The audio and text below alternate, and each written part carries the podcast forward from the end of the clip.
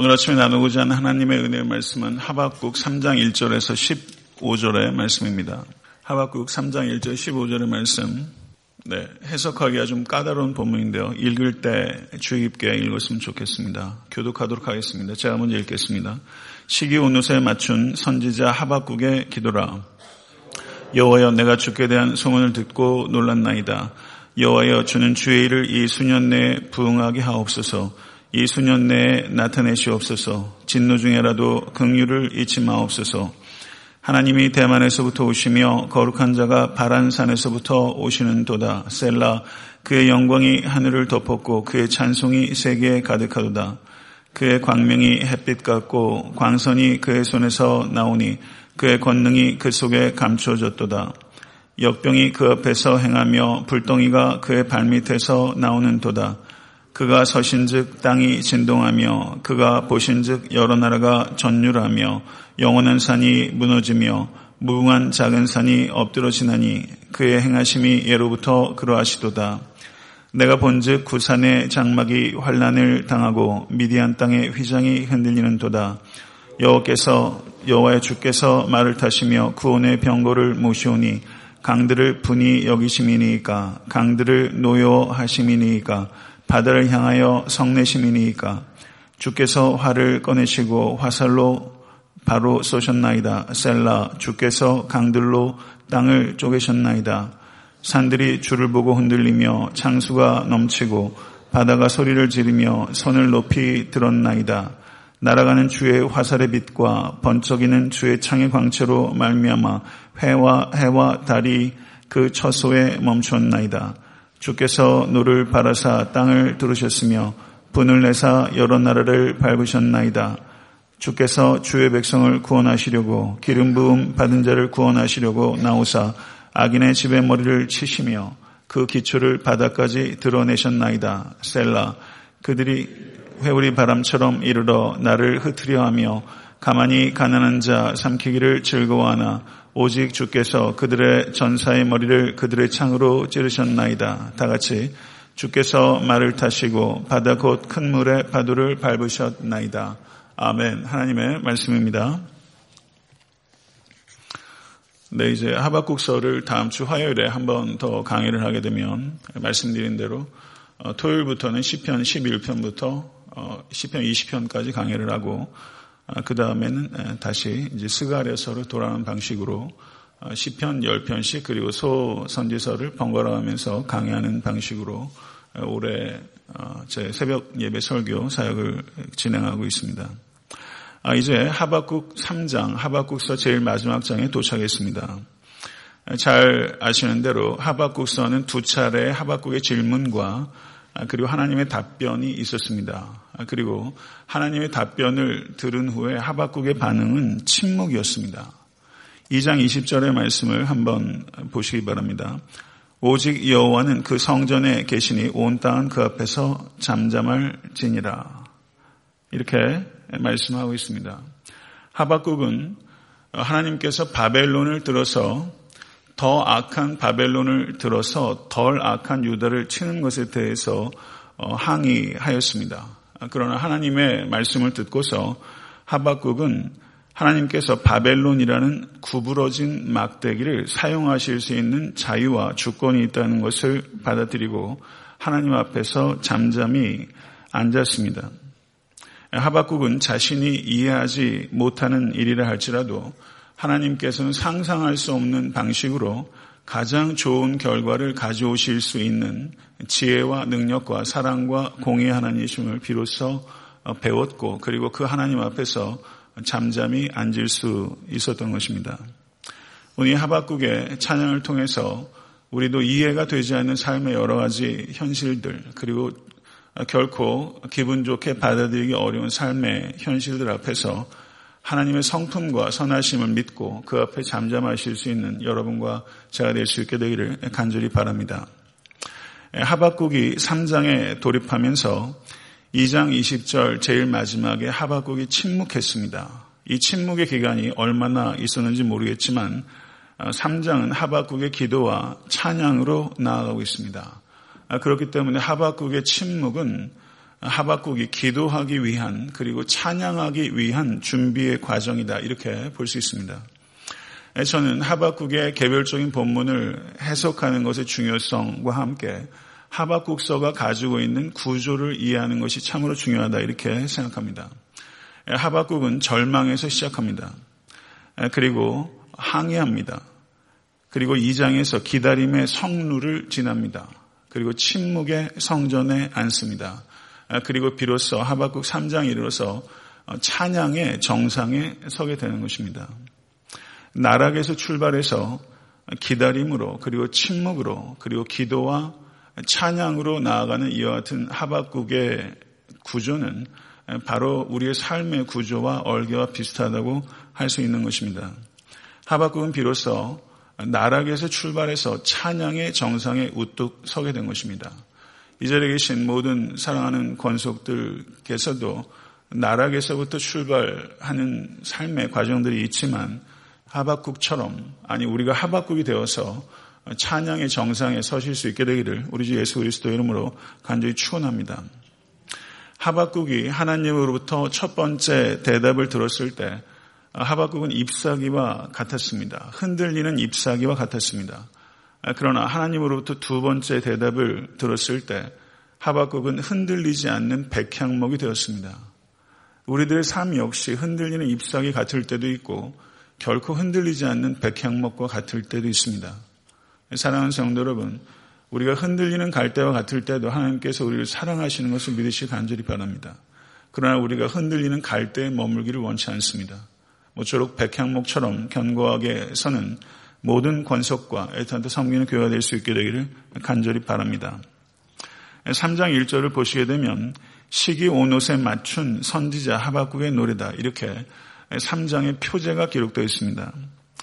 시기 온옷은 시편 7편의 제목을 보게 되면 식가요이라는 말이 등장하는데요. 학자들은 이것이 식가요이라는 말의 복수 형태다 이렇게 이해를 하고 있습니다.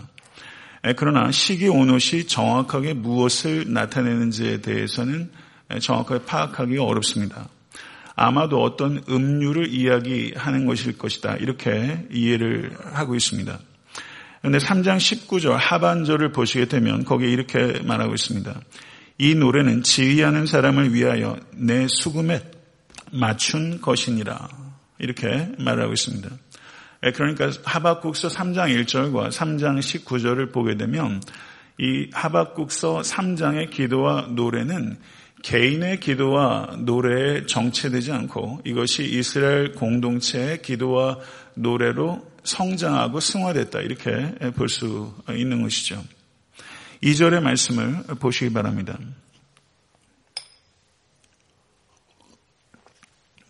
2절의 말씀 여호와여 내가 죽게 대한 소문을 듣고 놀란나이다. 이렇게 다시 한번 하박국은 자신의 솔직한 감정을 드러냅니다. 그리고 간구로 나아갑니다. 성도 여러분, 하나님 앞에서 자신의 감정을 숨기지 마십시오. 진솔하게 감정을 드러내십시오. 그리고서 간구로 나아갑니다. 어떻게 하박국이 간구하냐면요. 여호와여 주는 주의 일을 이 수년 내에 부응하게 하옵소서. 이 수년 내에 나타내시옵소서. 진노 중에라도 긍휼을 잊지 마옵소서. 이렇게 기도하겠습니다. 이 하박국의 이 기도를 우리가 다 잘 알고 있습니다. 그러나 이 기도의 배경이 무엇인지에 대해서는 이해가 다소 부족하다고 할 수 있습니다. 하박국이 말하는 부흥은 무엇입니까? 하박국의 이 기도는 하나님, 제발 하나님의 진노를 회피할 수 있도록 도와주십시오. 이런 기도가 아닌 것은 분명합니다. 부흥이 무엇입니까? 그것은 하나님의 뜻이 이루어지는 것입니다. 그러면 지금 하박국서에 나타난 하나님의 뜻은 무엇입니까? 바벨론을 통한 이스라엘 남유다의 멸망입니다. 그것을 지금 하박국은 기도하고 있고 하나님의 진노로 바벨론을 통해서 남유다가 멸망되지 않게 해달라고 기도하는 것이 아니라 하나님의 계획을 변경시켜 달라고 기도하는 것이 아닙니다. 이 하박국이 이 기도를 드리기 위해서 얼마나 속이 끓었겠습니까? 하박국이 말하는 것은 바벨론을 통해서 유다가 심판받게 될 것인데 그와 같은 진노 중에서라도 하나님 긍휼을 기억해 주시옵소서. 이런 뜻입니다. 매를 맞을 수밖에 없다는 것을 받아들이는 아들이 있다고 한번 가정해 보십시다. 그러나 아버지께 아들이 눈물이 그렁그렁한 눈으로 아버지께 강구하는 것입니다. 아버지 다섯 대 맞아야 되는 것 아는데 제발 세 대만 맞게 해 주시옵소서. 아버지의 매를 견딜 수 있는 자식이 어디 있겠습니까? 잘못한 족족 그만큼 맞아서 하나님의 진노를 어찌 이스라엘이 견디겠습니까? 하나님 제발 세 대만 맞게 해 주시옵소서. 진노 중에서라도 긍휼을 기억해 주시옵소서. 이렇게 기도하고 있는 것이죠. 이런 기도를 우리가 드릴 수 있게 되기를 바랍니다. 진노가 극률이 되게 해달라고 기도하고 있는 것입니다. 성도 여러분, 진노하는 것과 극률하는 것이 우리가 피상적으로 보게 되면 진노와 극률은 완전히 별개의 것이고 제일 떨어져 있는 것이 진노와 극률인 것 같습니다. 사람 안에서는 분명히 그렇습니다. 그러나 하나님의 성품 안에서는 이 진노와 극률이 결합이 됩니다. 아무 모순이 없습니다. 극률의 하나님과 진노의 하나님은 같은 하나님이십니다. 하나님께서 진노하신 이유는 무엇입니까? 하나님의 극률에서 나오는 것이 하나님의 진노입니다. 그리고 하나님의 진노는 하나님의 진노에서 머무는 법이 없이 하나님의 극률로 나아갑니다. 이것이 하나님의 진노요, 하나님의 극률입니다. 그래서 미가서 7장 9절은 내가 여호와께 범죄하여 싸우니 그의 진노를 당하려니와 마침내 주께서 나를 위하여 논쟁하시고 심판하시며 주께서 나를 인도하사 광명에 이르게 하시리니 내가 그의 공의를 보리로다. 아멘. 바로 이 미가서의 고백이 하박국에 나오는 이 고백과 괴를 같이 하는 동일한 내용이라 할 수 있습니다. 진노를 당할 수밖에 없다는 것을 받아들입니다. 그러나 성도 여러분, 그 진노 중에서도 긍휼을 베푸시는 하나님께서 나를 인도하사 광명에 이르게 하시고 내가 공의를 보리로다. 이건 참 귀한 신앙의 정수라고 하지 않을 수 없습니다. 예수 그리스도의 십자가가 바로 하나님의 진노와 극률의 결합의 극치입니다. 진노와 극률을 결합시키는 것은 지혜가 필요하고 그리고 고통을 수반합니다. 사랑하는 성도 여러분, 이 두 가지를 결합하는 것이 고통입니다. 그래서 십자가는 하나님의 고통이다. 이렇게 일본의 루토비 신학자는 그렇게 얘기했습니다. 십자가는 하나님의 고통이다. 고통은 어디에서 나옵니까? 사랑에서 나오는 것입니다. 사랑하지 않으면 고통당하지 않습니다. 사랑하는 성도 여러분, 한번 깊이 생각해 보십시오. 내 문제에 대해서 아무 고통이 없이 그저 마술적인 능력으로 내 문제를 해결해 주신 하나님. 그 하나님을 우리가 이용할 수는 있지만 그 하나님을 사랑할 수는 없습니다. 그러나 하나님께서 내 문제 가운데 계시고 내 고통을 아시고 더 나아가서 나보다 더 고통을 느끼신 하나님이심을 믿으십니까? 하나님의 고통이 곧 구원입니다. 하나님의 고통이 곧 십자가입니다. 성도 여러분, 하나님께서 여러분과 나와 같이 아파하시고 더 아파하신 하나님이시라는 것을 믿으십시오. 3장 3절 15절은 까다로운 본문입니다. 문학적 표현이기도 합니다. 그러나 이것은 역사적 사실을 표현한 것입니다. 하나님의 현년, 세오판이 하나님의 임재가 나타났을 때 그 하나님의 현년에 대해서 자연 세계가 어떻게 반응하는지를 표현하면서 그 하나님의 현년 앞에 우리 각자가 어떻게 반응해야 되는지 표현하고 있고 그 다음에 이스라엘 역사 가운데 하나님께서 하셨던 일들을 기억하고 그리고 하나님께서 미래에 하실 일들을 기대하는 내용입니다. 사랑하는 성도 여러분, 하나님께서 나타나실 때 구약 성경에 가령 신의 산 위에 하나님의 임재가 나타났을 때 성도 여러분 그리고 하나님께서 홍해 바다를 가르시고 요단강을 가르셨을 때 나타나는 그 같은 자연적인 현상들은 산이 흔들리고 강물이 넘치고 바다가 소리를 지른다라고 표현하고 있습니다. 이것이 하나님의 현현과 관계된 대표적인 묘사들이라 할 수 있습니다.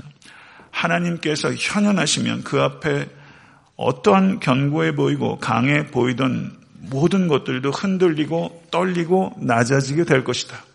참된 왕은 하나님이시다.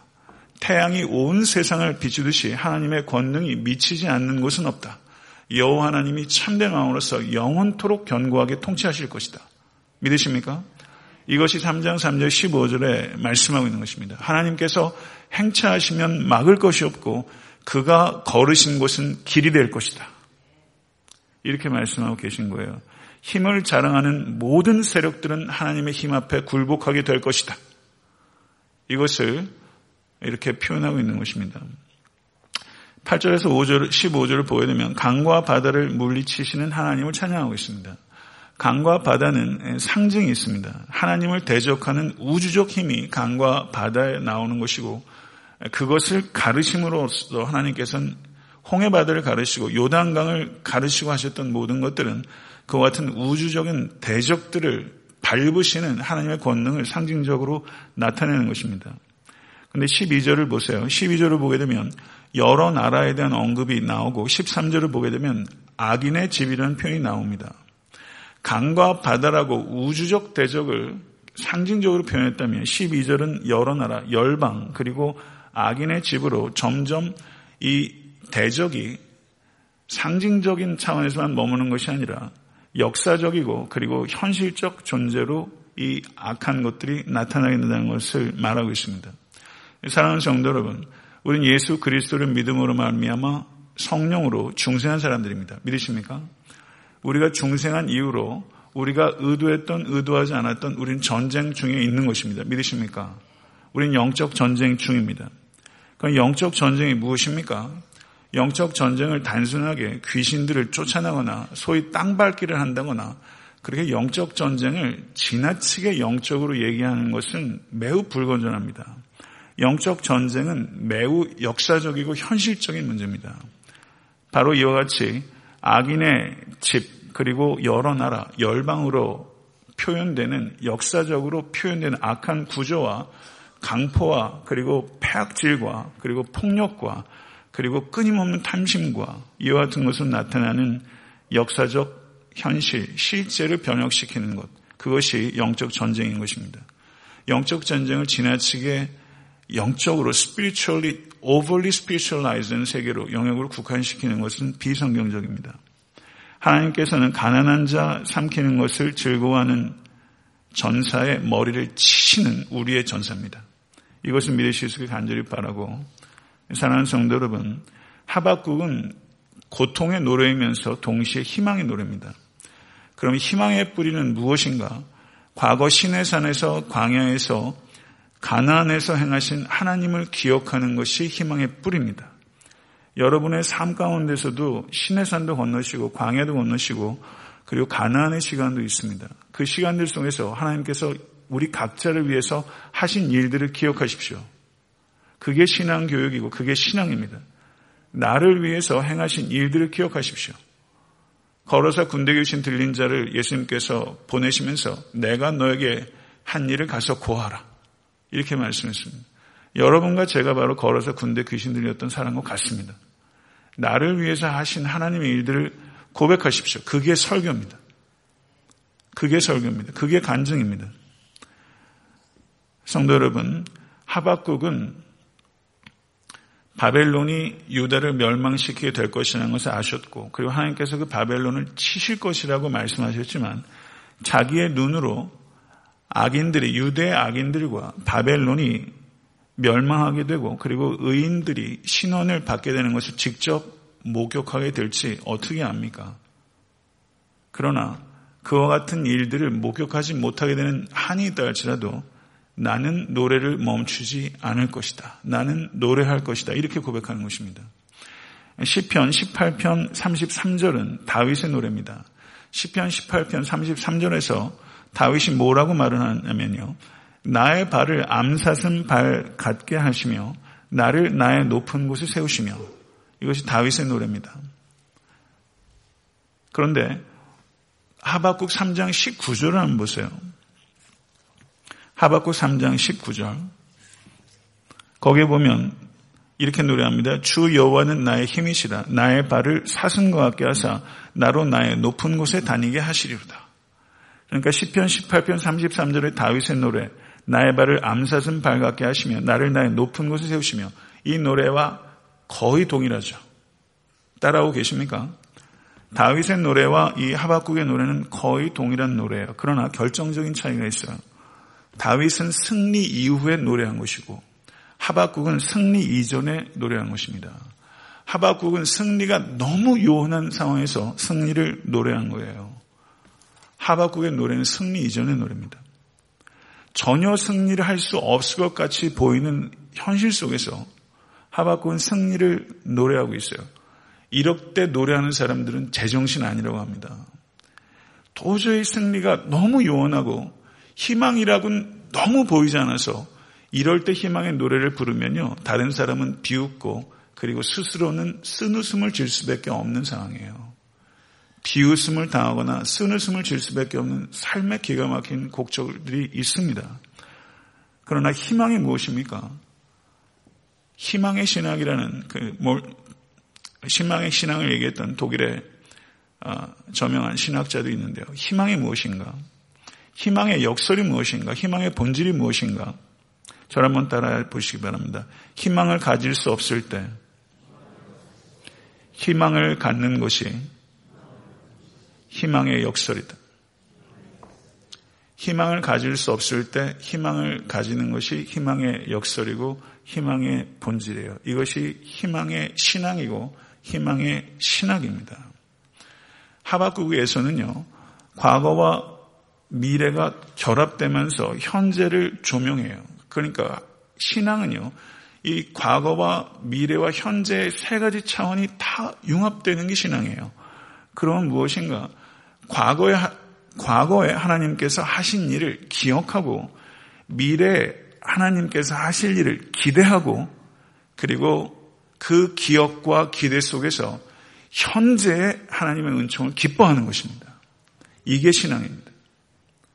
과거에 하셨던 하나님을 기억하고 미래 하실 하나님의 일을 기대하고 그리고 그 기대와 그 기억과 기대 조명 아래서 내 삶의 형편이 어떠하든지 사도 바울이 빌립보서에서 얘기했던 것처럼 내 삶의 형편이 어떠하든지 주 안에서 항상 기뻐하라. 주 안에서 항상 기뻐하라. 성도 여러분, 우리가 믿는 신앙은 참 고상한 것입니다. 참 고결한 것입니다. 어떻게 이렇게 살 수 있습니까? 내 힘으로는 절대 안 됩니다. 그러나 성령 안에서 거할 때 우리가 이렇게 살아갈 수 있고 사도 바울이 이랬던 것처럼 자족을 배워갈 수 있고요. 어떻게 그렇게 살 수 있습니까? 오직 예수 그리스도 안에서 가능한 것이죠. 이런 노래가 성경에 기록되어 있다는 것이 참, 참 너무나 놀랍고 너무나 감사하지 않을 수 없습니다. 사람처럼 짐승보다 못한 게 사람이고요. 사람 같은 성자도 없어요. 사람은 그럴 수 있습니다. 하박국이 지금 기도했던 것은요, 높은 기도입니다. 하박국이 기도했던 것은 고난의 탈피를 구한 게 아니에요. 고난 가운데서 하나님을 높일 수 있게 달고 기도한 거예요. 이렇게 기도하실 수 있겠습니까? 정말 의심할 수밖에 없는 삶의 현실 속에서 하박국이 잡은 것은 눈에 보이는 게 아니에요. 눈에 보이지 않고 손에 잡히지 않는 그러나 반드시 성취될 하나님의 약속의 희망을 붙잡은 거예요. 그래서 하박국은 희망을 노래하고 있어요. 절망에서 항의로, 기다림에서 침묵으로, 그리고 마침내 노래로 성장해 나가는 이 하박국의 이 개인의 신앙과 이 하박국의 구조를 한번 생각해 보세요.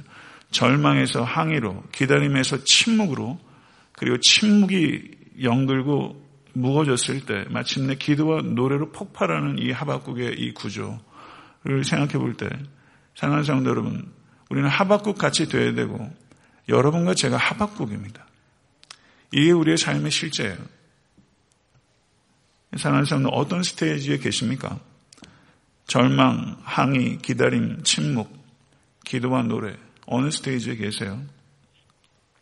성도 여러분, 이 하박국을 더욱더 깊이 묵상하시면서 희망의 노래를 부르실 수 있는 여러분과 제가 될 수 있게 되기를 간절히 소망합니다.